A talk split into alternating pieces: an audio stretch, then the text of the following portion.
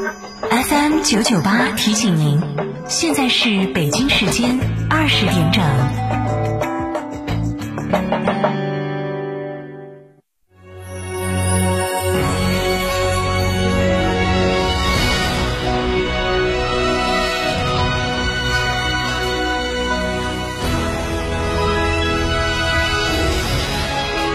成都的声音，FM 九九点八，成都电台新闻广播。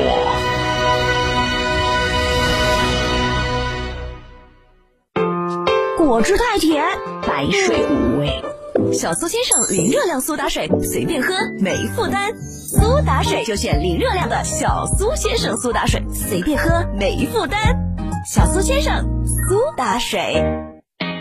华紫金燃气干衣宝，六十度以上高温除菌，守护全家健康，从此不怕湿冷天，天天都有大太阳。去哪儿耍？原窝子酒庄噻。原窝子酒庄天台山住民宿，还有十年以上的老酒等你喝。原窝子酒庄电话咨询六幺七八七八八八六幺七八七八八八。原窝子酒庄，中国名酒庄哦。九九八快讯。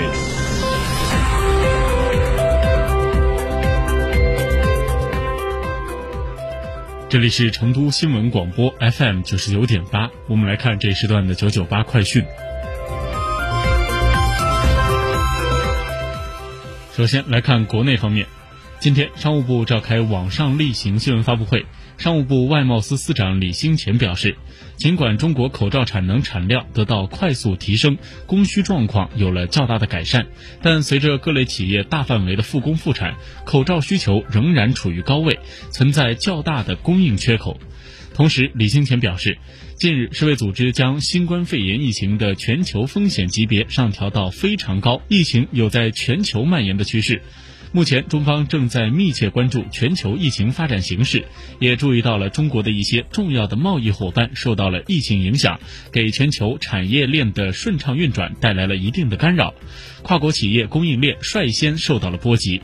在经济全球化背景下，各国相互协作、优势互补，产业链、供应链你中有我，我中有你，相互嵌入。目前来判断，疫情对国际市场的需求带来一定影响，主要体现在人员交流受限、国际物流不畅、国际货物贸易，特别是中间品贸易更容易受到影响。但这个影响是阶段性的，总体可控的。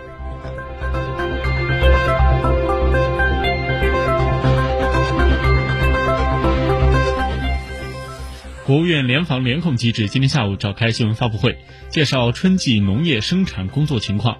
对于春耕备耕农资供应，农业农村部种业管理司司长张延秋表示，目前近八成农业县内乡镇的道路通畅，种子企业复工率达到百分之九十二，产能恢复到了百分之六十二。农业农村部畜牧兽医局局长杨振海在发布会上介绍，尽管受到新冠肺炎疫情冲击等困难，但也有信心实现全年生猪产能基本恢复到接近常年的水平。杨振海表示，根据监测，能繁母猪存栏连续四个月恢复增长，累计比去年九月份增长了百分之八，基本实现了到去年底生猪生产止降回升的目标。今年将及时化解疫情给恢复生猪生产带来的不利影响，解决好饲料、屠宰、流通等企业复工复产突出问题，畅通仔猪和种猪的调运，强化存栏肥猪产销对接。农业农村部去年实施了龙头企业带万户生猪企业扶贫项目，投入资金四百四十七亿元，将带动三点三万户农户发展生猪生产。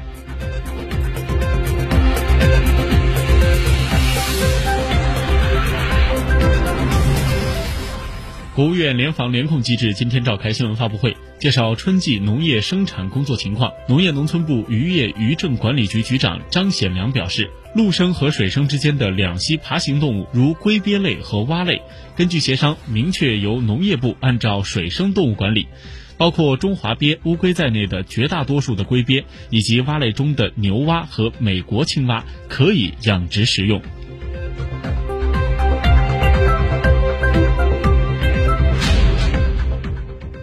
教育部日前就2020届全国普通高校毕业生就业创业工作发文，文件要求要拓宽毕业生就业和升学渠道，引导毕业生到基层、到现代农业、社会公共服务等领域就业创业，开展精准宣传动员和重点征集，引导高校毕业生参军入伍，招录更多的高校毕业生到急需教师的高中和幼儿园任教。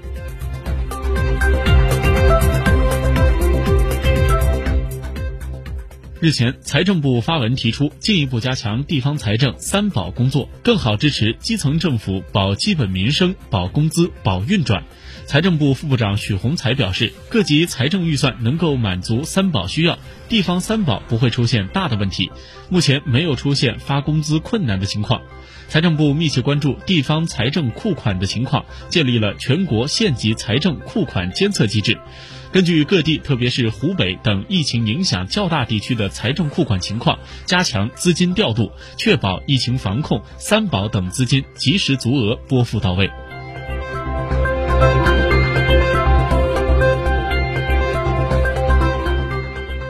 今天，国新办召开新闻发布会，外交部有关负责人在会上表示。对于在一些国家发生的针对中国公民的歧视性事件，我们驻在当地的使领馆立即提出了交涉，坚决制止，并给予了严厉的批驳。他还强调，外交部对于中国公民在海外的帮助是全方位的、方方面面的。我们会继续密切关注海外疫情的发展以及中国公民遇到的困难，及时提供协助。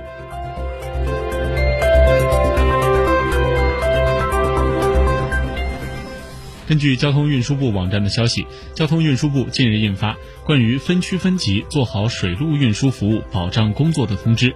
通知要求，高风险地区继续严格做好疫情防控，根据当地政府和卫生健康检验检疫部门要求，视情况推进水路客运逐步有序复航，客船的载客率不超过百分之五十。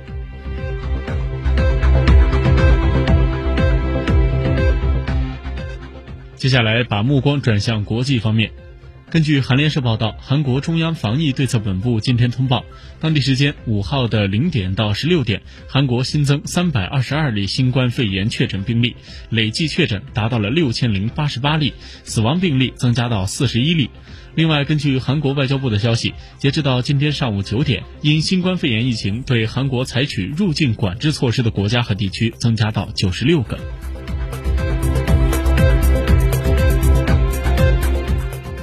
今天，印度卫生部长在印度联邦议会上表示，截止到三月四号，印度境内已经确诊的新冠肺炎病例达到二十九例，已经有两万八千五百二十九名与确诊病例有过直接或间接接触史的民众接受了相关的监督排查。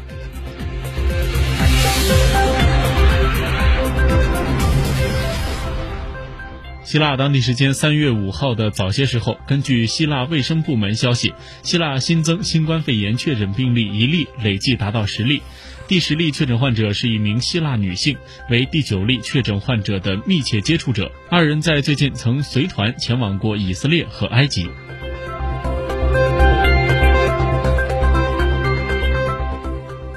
根据外媒报道，地中海邮轮公司旗下“歌剧号”一名奥地利乘客下船后被确诊感染新冠肺炎，船上的两千余名乘客日前被要求留在船上等待指示，邮轮将在希腊的科孚岛靠岸暂时隔离。